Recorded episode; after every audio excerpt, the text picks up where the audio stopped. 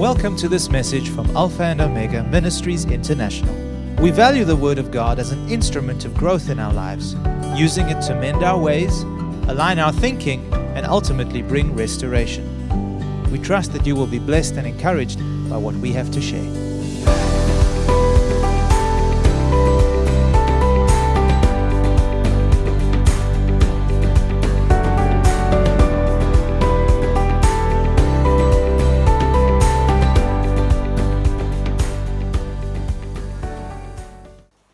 One more day to rejoice in His presence. And it's the season where, I don't know, um, most of us should, should be so joyful and, and, um, and, and happy, but so many of us are so tired as the year comes to a close. I've heard people say, well, I couldn't wait for the for the break and for the holidays. But praise God, there is strength in the Lord. Amen. The Word of God says, Those that wait upon the Lord shall renew their strength. Every single day, there is a place where we can go and refill and recharge and renew our strength. That's what the Word of God says. And those that wait upon the Lord, not everyone, but those that look to the Lord expectantly, those that wait on Him, will renew their own strength. Not only that, they will mount up with wings like eagles. That's talking spiritually. They will run and not be weary, and they will walk and not faint. Isn't that wonderful? Just to know that there is a place in God where we are refreshed, where we are renewed in our strength, where we are empowered to live the day. Amen? To face the day and to be ready for whatever comes along. I am so grateful to the Lord for that place. It's the place of my refuge, it's the place of my refilling and recharging and renewing my strength. And I have found that to be so true. And I pray that every believer would find that place, that secret place, where he can come to from day to day and recharge. Well, this morning I want to continue on the theme that I was on last week. I did say to you that this morning I will finish what I started last week, and we will talk about again enlarging our capacity of reception. And our foundational scripture, as you well know, you should all learn know it off by heart now. It's Isaiah 54, verses 2 and 3. I believe this is the prophetic word of the Lord for us in this time, in this season. God is speaking to us through these verses of Scripture, and we need to actually meditate on them and allow the Spirit to begin to open it up to us and reveal to you personally what does this mean for you, for your family, and your area and sphere of influence. God is saying, enlarge the place of your tent, your dwelling. Let them stretch out the curtains of your dwellings. Do not spare. Lengthen your cords, strengthen your stakes, for you shall expand to the right and to the left, and your descendants will inherit the nations and make the desolate cities inhabited. So, this is what we are currently teaching on at the moment. And throughout this series of lessons, we emphasize the fact, and I want to keep saying that so that we can hear it again and again and again until it becomes a revelation to us that God's giving to us is far greater than our receiving. And I did mention to you that some folks, when they come to God to receive, they come with a little coffee cup. That's all they can contain. Others come with a, bucket, but there are some that come with a truck and they have developed the skill of receiving from God to such an extent where the hearts are open, the minds are open to embrace and to experience all that God has for us in Jesus Christ. So, in other words, what I'm saying is that God has given us much more in Christ than we are actually capable of receiving or experiencing in our daily walk. And our inheritance in Christ is much greater, much broader in every sphere of life than what we have imagined it to be. That's why Jesus came. And in a couple of days, we're celebrating the birth of our Savior. He came with a purpose. Amen? And that purpose was to redeem us from the power of darkness and bring us into the family of God. And together with that bringing into the family of God, he also died and rose again and left us an inheritance. And that inheritance belongs to you and I.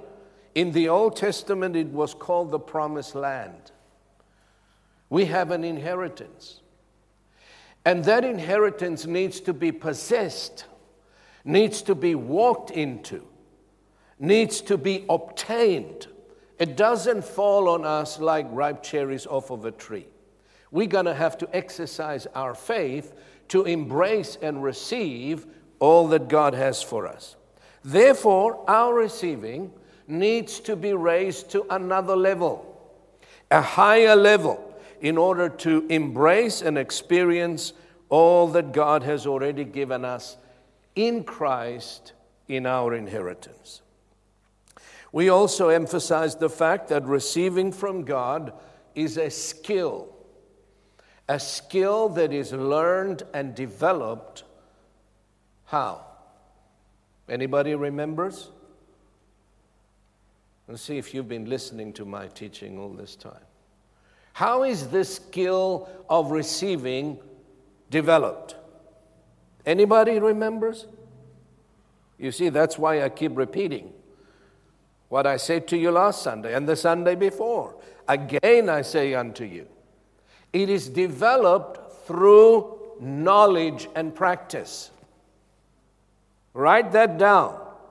Your skill of receiving from God is developed through knowledge and practice just like any other skill we learn in life. How do we learn it? We go to school, we educate ourselves in that area, and we learn. Amen? And then what do we do? We practice what we learn. And as you learn and practice, you develop in your skill. So it is when it comes to receiving from God all that belongs to you. You develop that skill. You go after it. You learn. You study. And the more you learn, the more you know. The more you know, the more you practice. And the more you practice, the more you develop your skill of receiving from God. Now, this is the reason behind these studies we are currently doing. Through the Word, we are shedding light on what God's desire is for us. I'm telling you the desire of God, as well how to develop and enlarge that capacity of reception. Amen. Listen to what Psalm 119, verse 130 says, one of my favorite verses. The entrance of your words gives light Light is knowledge, darkness is ignorance. And the Word of God says that God's people perish or are being destroyed for a lack of knowledge. Satan's greatest weapon against you and I is called ignorance. He will take advantage of your ignorance and use it against you. Amen. That is why the word says the entrance of your word gives light. And what else? It gives understanding to the simple. Wow. So, what must we do? The more of the word you receive, the more light you gain. The more light you receive, the more understanding you develop. Amen? You see, the Word of God is the source of all knowledge and understanding. And the primary responsibility of every shepherd, every person that has been called into the ministry of shepherding or pastoring, his primary responsibility is to feed God's people with knowledge and understanding. Amen. Because if we can successfully do that, you will be able to stand on your own two feet without any outside aid or assistance. Because you have the knowledge, you have the understanding and the wisdom of God, and you're able to govern the affairs of your life. That's my responsibility. That's Michael's responsibility. Stephen's, all those who called into the ministry. That is the primary responsibility. Feed my people with knowledge and understanding. How? By ministering to them the Word of God in season and out of season. Do you want me to prove that to you? Jeremiah chapter 3, verse 15. Jeremiah chapter 3, verse 15. And God is speaking, and He says to His people, And I will give you shepherds according to my heart, who will do what? Who will feed you with knowledge and understanding. Shepherds after God's own heart feed God's people. They nurture them, they feed them with what? knowledge knowledge and understanding. That is the most precious commodity on the face of the universe knowledge and understanding. That's been my primary prayer throughout the years. Lord, grant your servant wisdom, knowledge, understanding, that I may know how to shepherd, how to govern, how to lead your people. That one day when I stand before God, I will hear the words of the Lord saying, Well done, you good and faithful servant. You took care of my people. You fed them, not with hype and emotionalism, but you fed them with knowledge and understanding. Amen. I ask the question why do we want to enlarge our capacity of reception? Why do we want to receive more from God? What are the motives of our heart behind this request? Is it a selfish request or is it a noble one?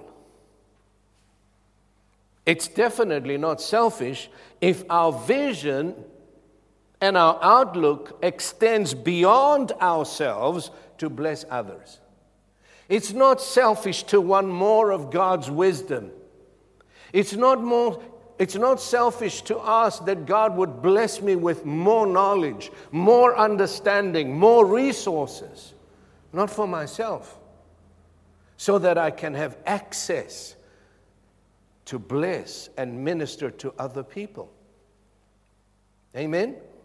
Now, some people would take it to the extreme and ask for more so they may consume it on their own selfish desires. James says, You ask and receive, and you don't receive because you ask amiss, so that you may consume it on your own lusts. But a believer whose heart is in God, he has a noble vision, a noble desire to be a blessing on the earth, to be able to bless others through his life in every simple, in every sphere of life. Amen? And that should be your desire. We want more of God so that we can be better equipped, better positioned to bless and minister to others. Because the more of God we have, the greater our sphere of influence will be. It's going to spill over unto others. Amen. The more light you have, the brighter you will shine. The brighter you shine, the more effective you are in expelling the darkness that is all around us in this present world. Jesus said, You are the light of the world, you are the salt of the earth. And it's time we start believing that. And wherever the light goes, what happens to the darkness? It should leave. Not you run from the darkness, but you expelling the darkness. And that's what happens when we shine brighter and brighter, and more of God's presence fills our lives. Amen. And this is what it means to be a resource house. Each one of you. Our aim and our destiny and our purpose should be to become resource houses. That means a house that is filled with God and His tangible presence, ready to meet any need at any time it presents itself. Someone comes up to you and is down in the dumps and needs encouragement. You are ready to give him a word of encouragement and lift him up. Someone comes to you and is in pain or is sick. We should be ready at any time to say, I'll pray for you. I have the faith, I have the name, I have the authority, and if I lay hands on you and you believe and I believe, sickness will leave you. That's a resource house. Whatever the need. Amen. Someone comes and is in trouble, and you know, well, something happened in his life. He doesn't have the money to meet that particular need. We should be able to have enough resources to say, Here, I'll take care of this need right now because God has blessed me. And you don't have to go look for it, you already have it. That's a resource house. Isn't that a noble dream? Don't you want to make a difference in the world that you live in? Amen. You are an ambassador of Christ. We are the representatives of Christ the Lord on this earth. And it's time we wake up to that and be exactly that. Hello?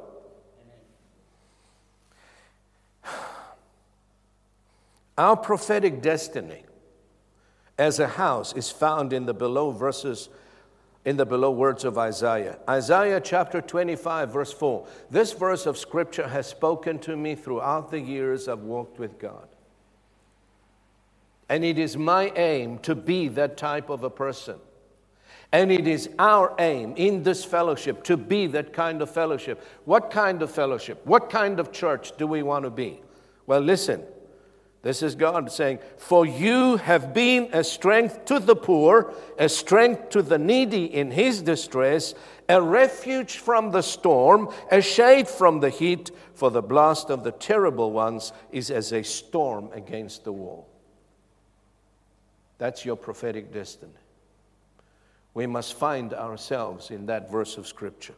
And this is what Michael was talking about when he spoke about us building a safe house, a house of refuge.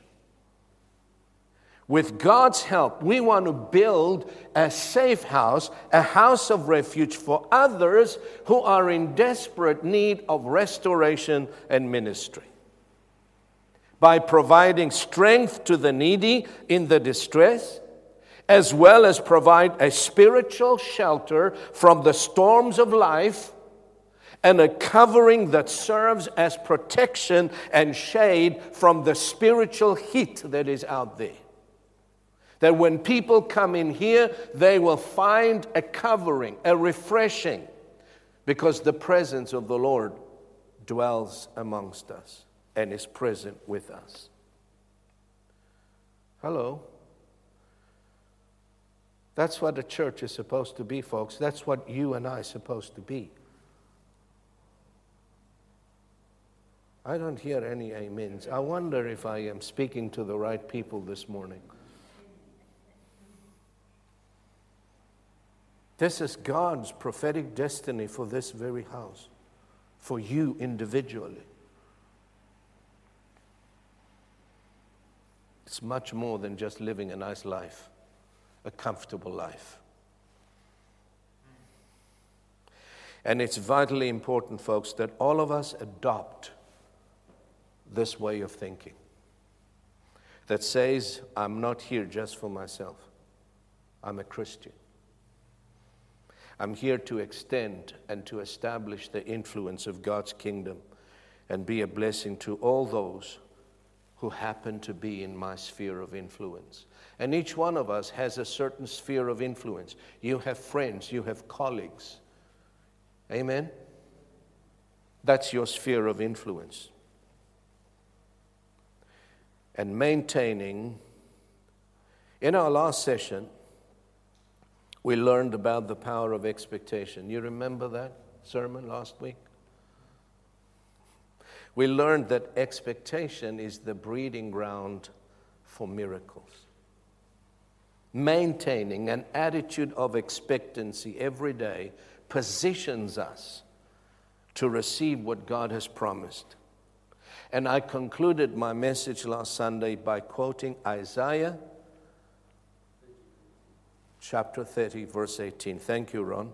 I know someone was listening. Hallelujah. Thank you, Jesus. Can we read it again? And therefore, the Lord earnestly waits, expecting, looking, longing. Listen to that express, expressive words.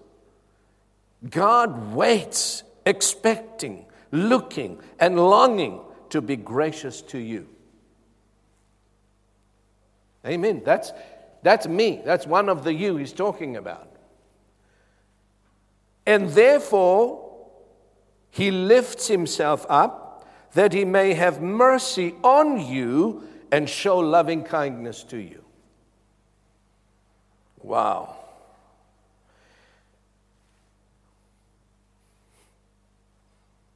Can we really grasp this revelation?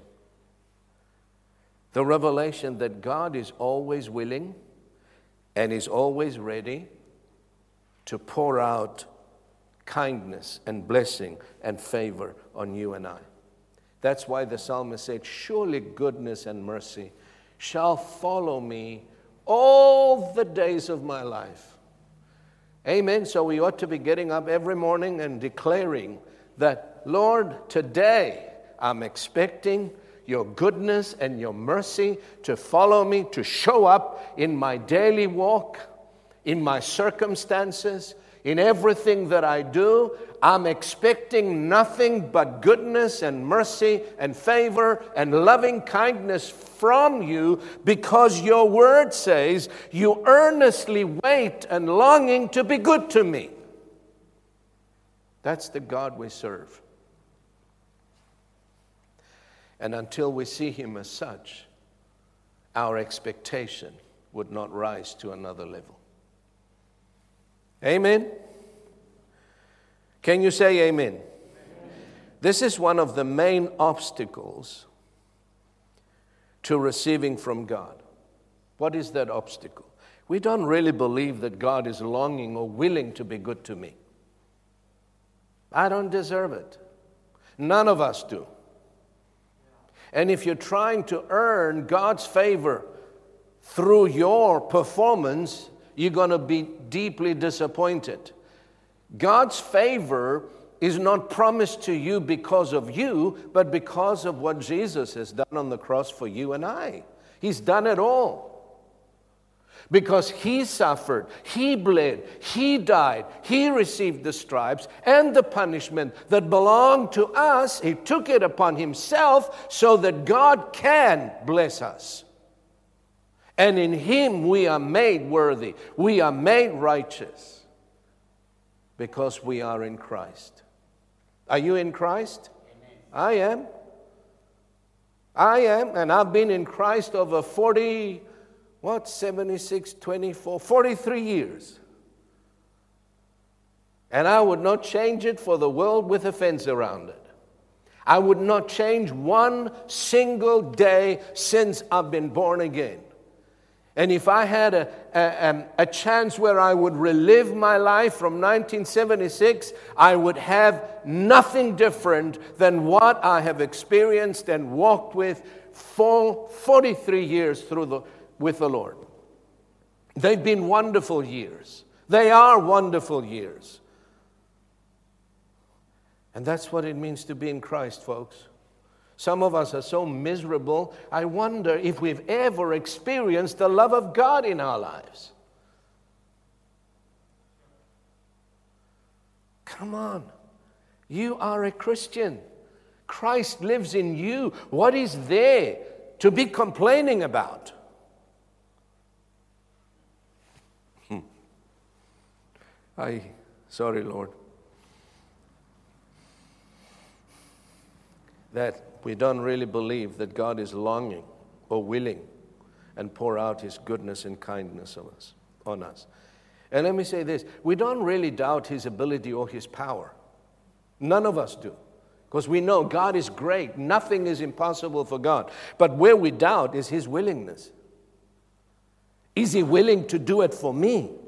Is he willing to bless me after all that I've done and after all that where I have been and what I've said? And, and, and you remember all those horrible things, which, by the way, the Lord has forgiven you and he doesn't remember them.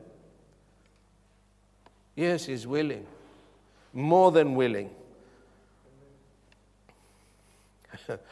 we, sometimes we behave just like the men who, appro- who approached Jesus with a question about his willingness to heal him of his leprosy. Have you ever read that in the Bible? Well, I'll read it. We'll read it together. Mark chapter 1, verse 40. A man with leprosy came and knelt in front of Jesus, begging to be healed. If you are willing, you can heal me and make me clean, he said. Notice what he said. If you are willing, you can. He didn't doubt his ability, he doubted the willingness of God to heal him and do him good. Moved with compassion, Jesus reached out and touched him. I am willing, he said, be healed. And instantly the leprosy disappeared and the man was healed. Did you see that? Now, what he said to that man, he says to you and I. How can I be sure of that? Well, the Bible says God is no respecter of persons. If He said it to the one, He will say it for you. He doesn't love that man more than He loves you. And if He said it to the one, He said it to all. I am willing that you be healed, that you be whole, that you be well, that you be prosperous, that you be blessed all the days of your life. I am willing. I am willing. Stop doubting my willingness. Amen.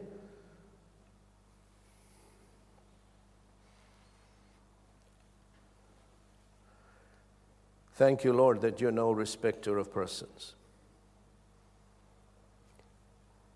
And what I want to say is that many of us pray, but how many of us really believe and expect our prayers to be answered? Are you expecting your prayers to be answered? And a vivid example of this is found in Acts chapter 12. Peter was kept in prison. But constant prayer, the Bible says, was offered to God for him by the church. The church was praying while Peter was kept in prison, and the next day he was to be beheaded. Well, lo and behold, the angel of the Lord, in answer to the church's prayer, came into the cell and turned him loose. His shackles fell off, his feet, his hands. The gates opened supernaturally. The angel of the Lord opened, and he walked out of the prison in the middle of the night while they were praying.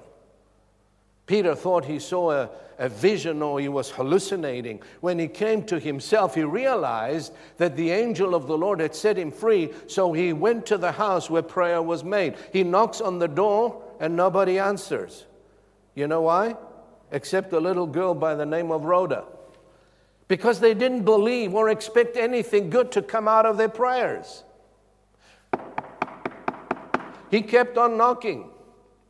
Only one little girl believed and expected answer to her prayer. She ran to the door. She was so excited. She came back telling them, Hey, our prayers are answered. Peter is out of jail. They said to her, You're hallucinating. You must be imagining things. You're mad. And Peter kept knocking. And finally, the girl opened the door, and there was Peter, and everybody was in shock and amazed. Isn't this what happens so often? Answers to our prayers are knocking on our door because we're not expecting, we're not looking for it, expectantly believing that God has heard and answered our prayer. Uh, the answer is knocking, but we can't see it. Does that seem strange to you? You see, it takes eyes of expectation to see. When you're expecting, you're constantly looking out for it. And when it comes your way, you recognize it. Hey, that's what I've been praying for. Thank you, Jesus. Amen? Are you still out there?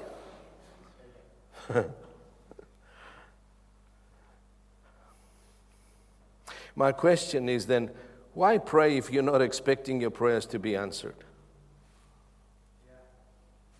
Might as well just not pray. Some people say we're praying and we're hoping, and I've heard that so many times, but we don't really expect anything to happen. We're just praying and hoping. Well, nothing is going to happen for you. If you're praying, you better be expecting your prayers to be answered. And if you do, God will honor the expectancy of the believer and will reward that expectancy richly. You know why? Because the Bible says that He is a rewarder of those who diligently seek Him. Amen.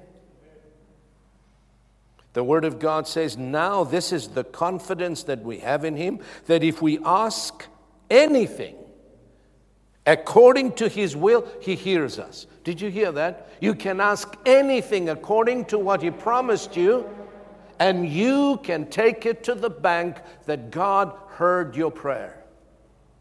And then He says, and if we know that He hears us, whatever we ask, we know that we have the petitions that we have asked of Him.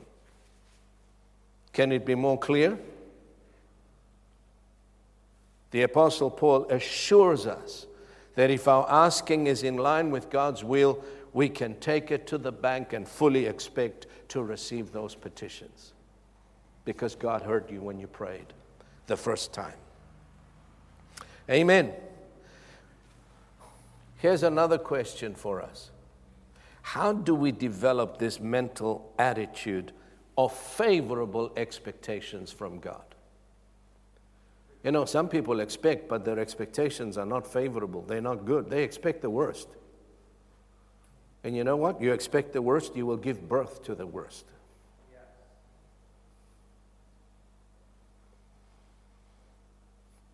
There is only one place, and I want to emphasize that.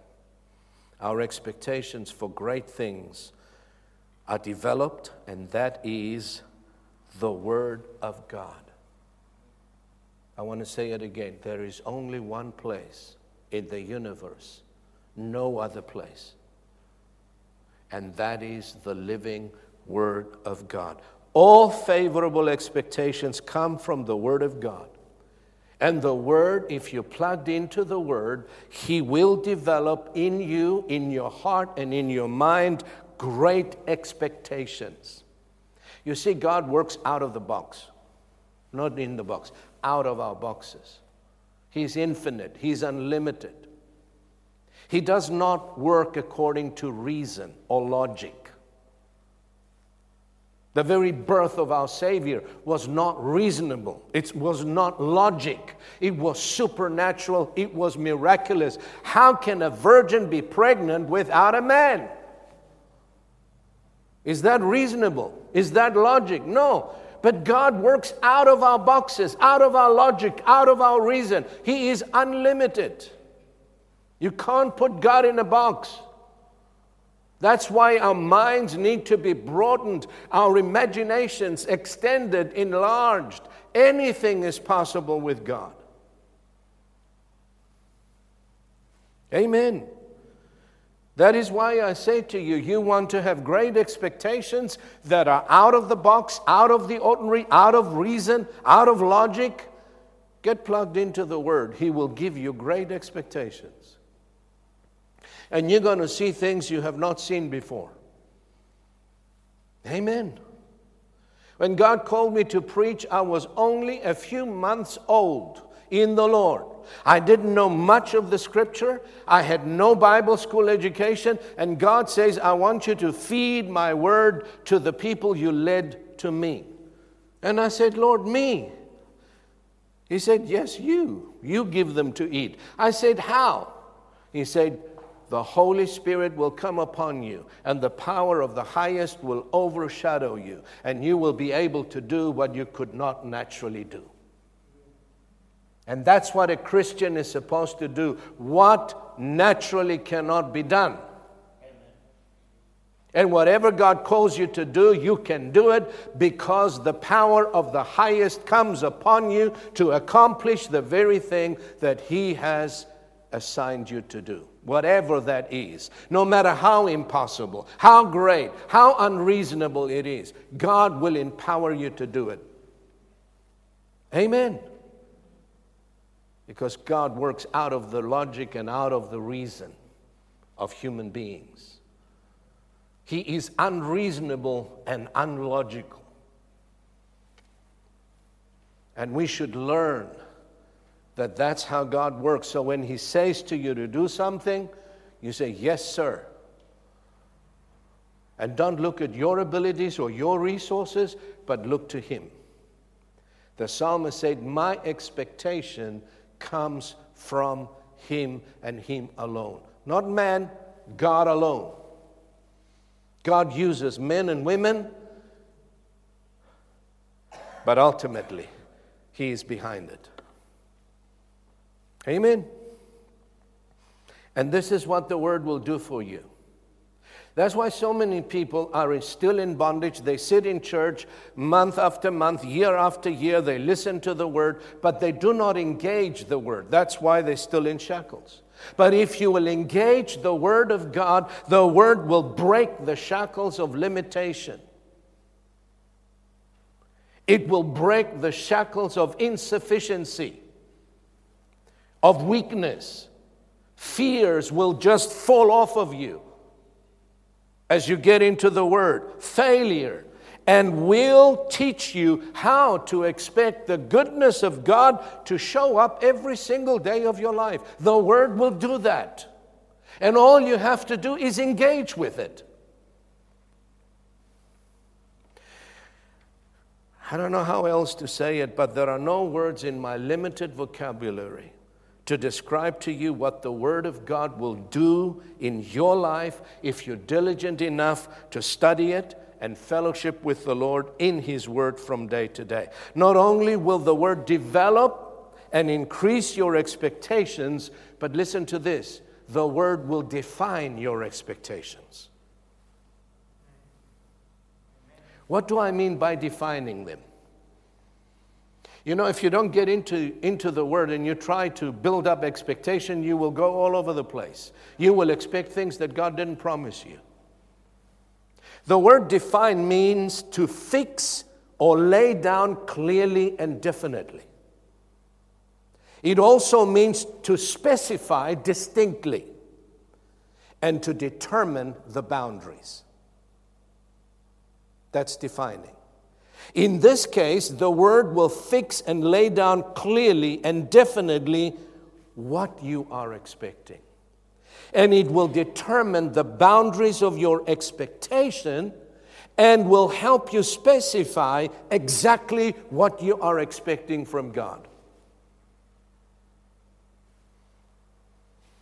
And I have discovered this from experience and from watching uh, closely people. I have discovered that our level of maturity in Christ will always define and shape our expectations. What do I mean by that? Well, if you are spiritually minded or heavenly minded, your expectations will be primarily on another level, spiritual. If, on the other hand, we are earthly minded, our expectations will be primarily earthly and sensual. Do you see that? And the Word of God will not only define your expectations, but listen to this, it will also define you. What do I mean by that? The Word of God is so alive and powerful that it will pierce through the veneer of pretense and locate the real you.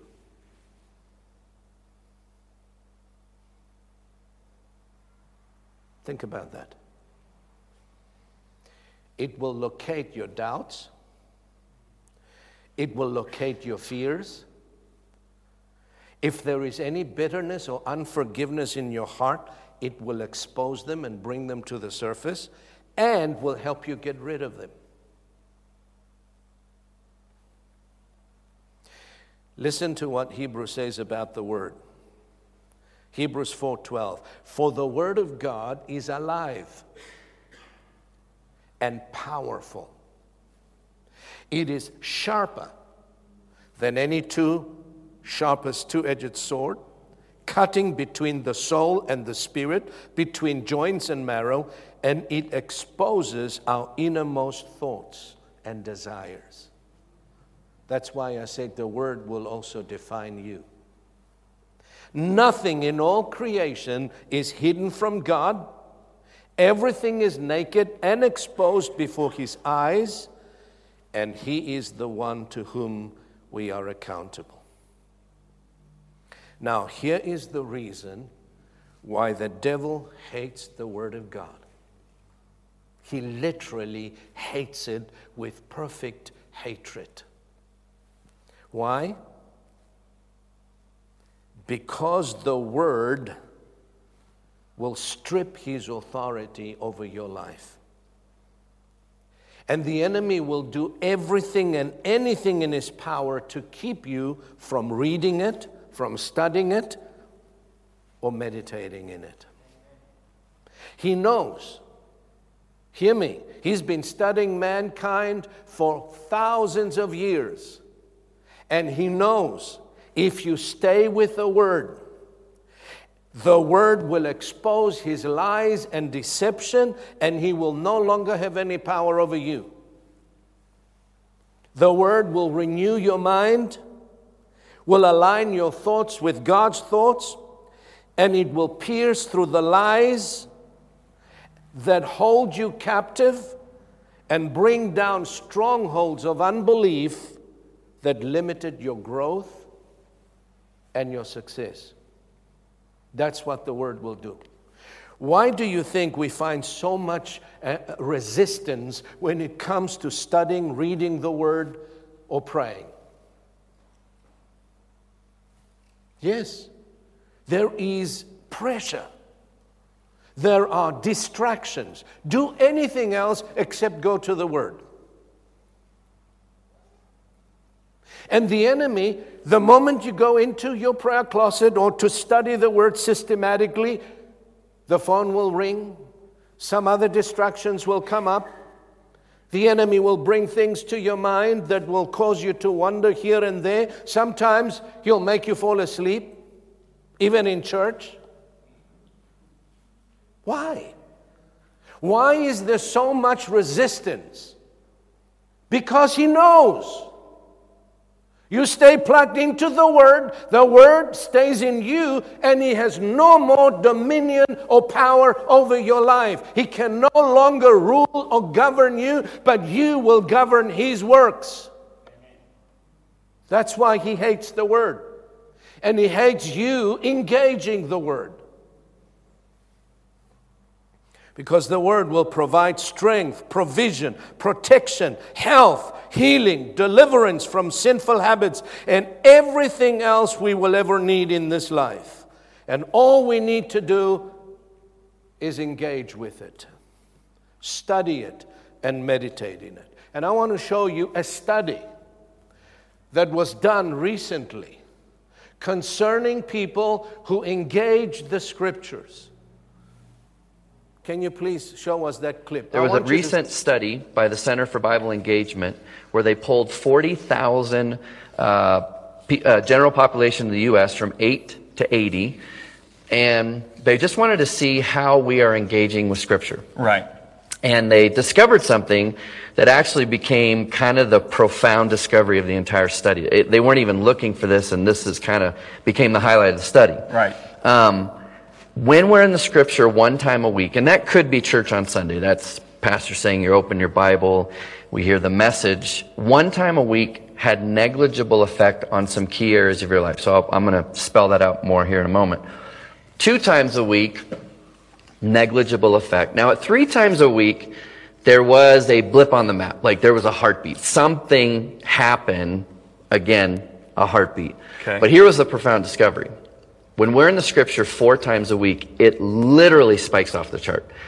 You would expect that it'd be one, two, th- I mean, there'd be a gradual incline right. on the effect and impact that would have in your life, but it was literally one, two, three, four, something radically happens. Okay, you got my curiosity. To this what, extent. What kind of behavior is being affected? Feeling lonely drops 30%. Wow. Ang- four times a week in the four Bible. times a week in the Bible. Okay. Anger issues drop 32%.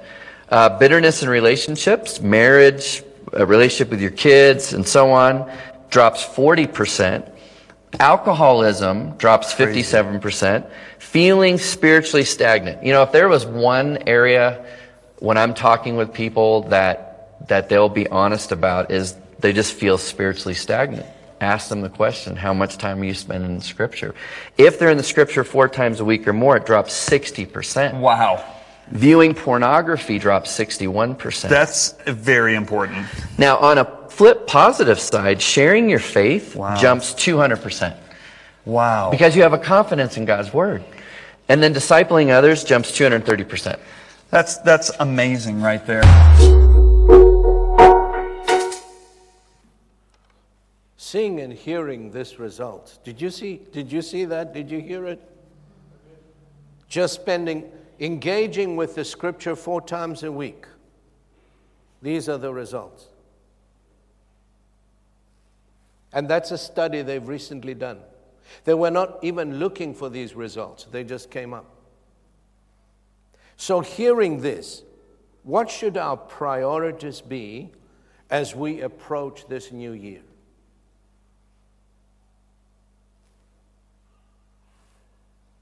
What should your priorities be? Plug into the Word. Stay in the Scriptures. Place this at the forefront of your mind and say it to yourself every day The Word is all I will ever need in my life. The Word is all I need. And people who abide in the Word and remain in prayer, they are strong and able. They're not anxious, they're not stressed, they don't get tired easily or become weary. They're not looking to run away somewhere to find rest because their rest is in the Lord. Folks, I cannot say it any simpler than the way I have communicated to you this morning. But you know what? It's your decision that is going to make any difference. It's not my preaching. You need to drag yourself, if you have to at times, and say, I'm going to spend time in the Word. Because spending time in the Word is the most profitable thing I will ever do this year. You will see how you will grow spiritually, and you will experience those results as well. Amen? Amen. Let's stand and pray. Thank you for listening to this message. For additional resources or more information about this ministry, come and visit us at alphaomegaint.org.za.